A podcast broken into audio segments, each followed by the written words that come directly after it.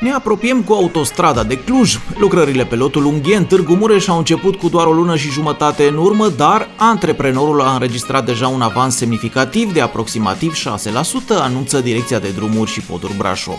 Decopertarea stratului de pământ vegetal a fost aproape finalizată pe toată lungimea șantierului și se lucrează deja la umplături și terasamente pe mai multe tronsoane.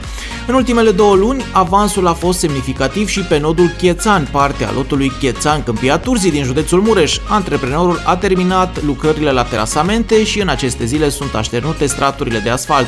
În paralel va începe și montarea parapetului metalic și alte amenajări.